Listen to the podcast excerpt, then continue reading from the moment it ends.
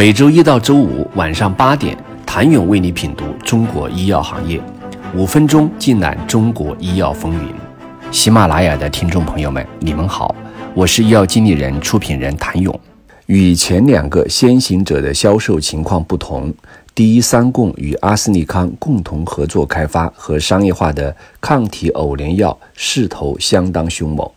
该产品仅上市一年，在二零二零年的销售额就达九千六百万美元，二零二一年又同比增长百分之一百二十三，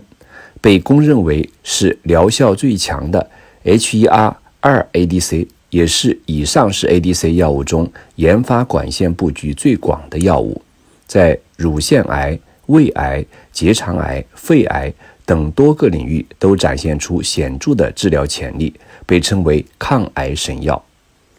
自然杂志预测，预计到二零二六年，该产品将以六十二亿美元的销售额，成为最畅销的 ADC 药物。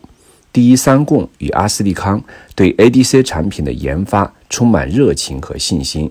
已经开启了 ADC 药物之间的对决。在二零二一年八月，第一三共与阿斯利康宣布其全球头对头三期临床试验中获得了阳性结果，这是抗 HER2 的 ADC 药物间的第一次对决，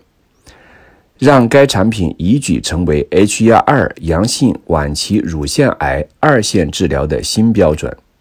第一三共希望通过一系列在乳腺癌领域的临床研究。全面确立该产品在 HER2 阳性乳腺癌治疗的王者地位。对于 ADC 产品的未来，自然曾预测，2020年前上市的十款 ADC 药物，2026年将在全球创造出超过164亿美元的市场。但是，当商业化的理想照进现实，还是很骨感的。截至二零二一年末，全球已经上市的十四款 ADC 药物中，仅有两款 ADC 产品销售超过了十亿美元，多款产品的销售业绩仍不足五亿美元。其中被称为商业化最成功的产品，二零二一年销售为二十一亿美元，而该产品已经上市近十年，在国内 ADC 赛道同样火热。创新药企和国内大药企似乎站在了同一起跑线上，无论是大药企恒瑞石药还是科伦华东医药，均已有布局。创新药企也在这一赛道上耕耘了颇多时日。从创新药企阵营来看，以荣昌生物为领头羊，乐普生物、多喜生物、科伦博泰均表现不俗。荣昌生物的产品管线中拥有七款 ADC 产品，靶点分布在 HER2、健脾素等，其中 RC 四八已上市。成立于2018年的乐普生物一举收购 ADC 大户美亚科，成为国内 ADC 行业的佼佼者，已有五款 ADC 产品，且已经进入临床阶段。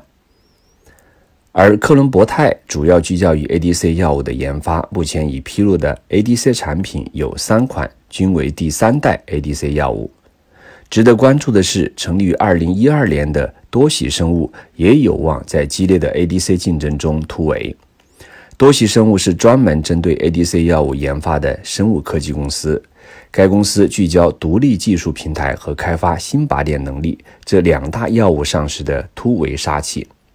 公开信息显示，多喜生物拥有不同阶段的十七条产品管线，具备自主知识产权的连接子毒性分子抗体工程技术平台，聚焦肿瘤领域，开发了多个新靶点的创新 ADC 药物。二零二一年四月，其 MUC1 ADC 药物的临床试验申请获得国家药监局受理，是首个国产 MUC1 ADC。至二零二一年十二月，多喜生物已有四款 ADC 药物获批临床，并且该公司在二零二一年完成的十亿元 C 轮融资。大药企中，恒瑞与华东医药在 ADC 领域的布局相当积极。恒瑞已有七款药物处于不同研发阶段，其靶向 HR2 的 SHRA 幺八幺幺进度最快，已进入二期临床。此外，六款药物处于临床一期。华东医药则在上周末刚刚完成一次大手笔的交易，获得了四款 ADC 新药的亚洲权益，协议总金额高达九点三亿美元。授权引进确实是当前国内 ADC 药物赛道主要的方式。从研究进度上来看，国内处于临床后期的产品几乎都以引进为主。中信证券报告显示，截至二零二一年十二月二十九号，国内共有七十四个 ADC 药物处于不同研发阶段，其中临床一期占比最高，为百分之三十五；处于临床后期的产品共有十七款，其中本土企业申报的产品仅三款。该部分药物主要由海外药企开发，多是海外已经上市或进入临床后期的产品。例如，吉利德与云顶新药的戈沙妥组单抗，在国内处于申请上市阶段；齐鲁制药引进的 KSI 三零幺，华东医药引进的产品，浙江医药引进的相关 ADC 产品，均处于临床三期阶段。除荣昌生物、东药药业、百奥泰的三款药物为自主研发外，其余均为外企研发。几乎所有的 ADC 研发赛道都在内卷和反内卷中前行。卷说明欣欣向荣，先解决有无问题，再完善优劣问题。大方向没错，但只有头对头去硬碰硬，才能最终胜出。谢谢您的收听。想了解更多最新鲜的行业资讯、市场动态、政策分析，请扫描二维码或添加医药经理人微信公众号“医药经理人”。医药行业的新闻与资源中心，我是谭勇，明天见。